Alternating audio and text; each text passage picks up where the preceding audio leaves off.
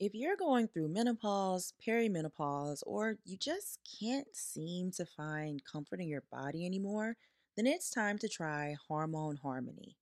Created by Happy Mammoth, this science backed solution has become a phenomenon.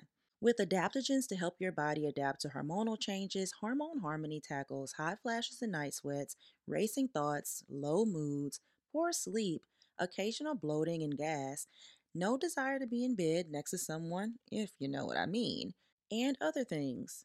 Plus, with over 17,000 reviews mentioning feeling like myself again, it's a game changer. Get 15% off your first order at happymammoth.com with code AFFIRMATIONS. Don't let menopause or hormonal changes hold you back. Try Hormone Harmony today.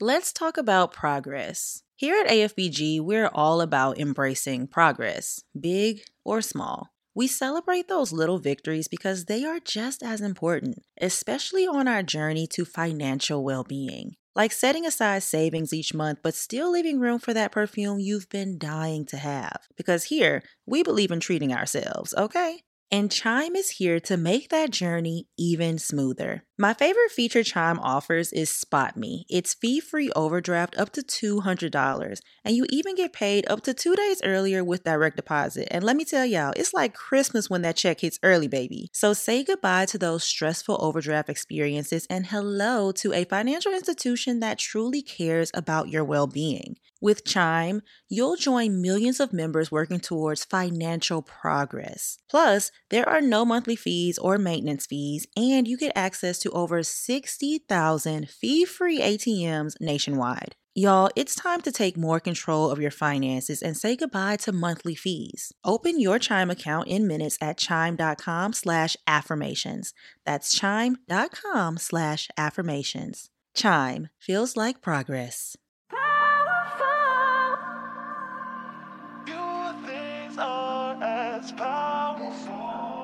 A secret to happiness is letting every situation be what it is instead of what you think it should be.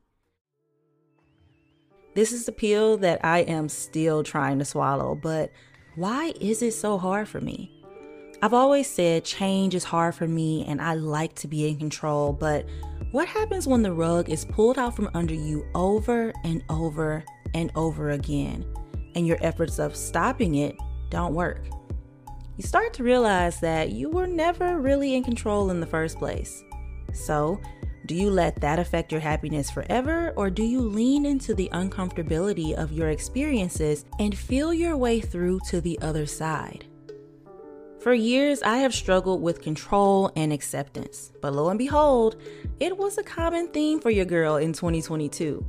I started the year off getting robbed at gunpoint, which was one of the most traumatic things that has ever happened to me, and ended the year with my best friend, my 18 year old teacup poodle Lexi, passing away peacefully at home, and the cherry on top was ending a relationship that I had a lot of faith in. As I reflected on everything that happened in my life that I felt was unwarranted, a slap in the face, and downright wrong, I realized that God had been with me all along. You know the saying, everything happens for a reason. Yeah, that was not cutting it for me in 2022. But as I thought that, I was like, Tyra, why? Why is it so hard to just accept what is? And I realized that one, I had not accepted the things that I could not change. Amen. But two, that it was something deeper that I needed to understand. One day I was just thinking to myself, okay, Tyra, all of these seemingly bad things are happening to you, but why? What is God trying to say? What am I missing? And I came across a quote by Jim Carrey that says, Life doesn't happen to you, it happens for you. Now, I am big on signs, and when I read this, I wholeheartedly believed that this was a sign from God. But, God, why? Why are these the things that are happening for me? Did I deserve this? Did I do something wrong? As I started to spiral, I realized that the common theme was a pause.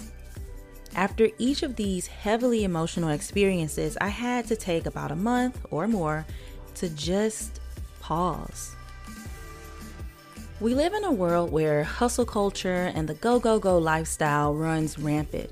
But are we taking time to pause, to be present, to check in with ourselves? I was sitting on my rooftop this morning, staring out at the clubhouse window, watching the rain, and peace just came over me. I started to think of my grandparents who can just sit in stillness for hours and be at peace. I realized that this was a daily practice that I needed to implement into my life pausing, being present, just being with myself, checking in on Tyra, processing experiences I've had lately, all while loving on myself in the process.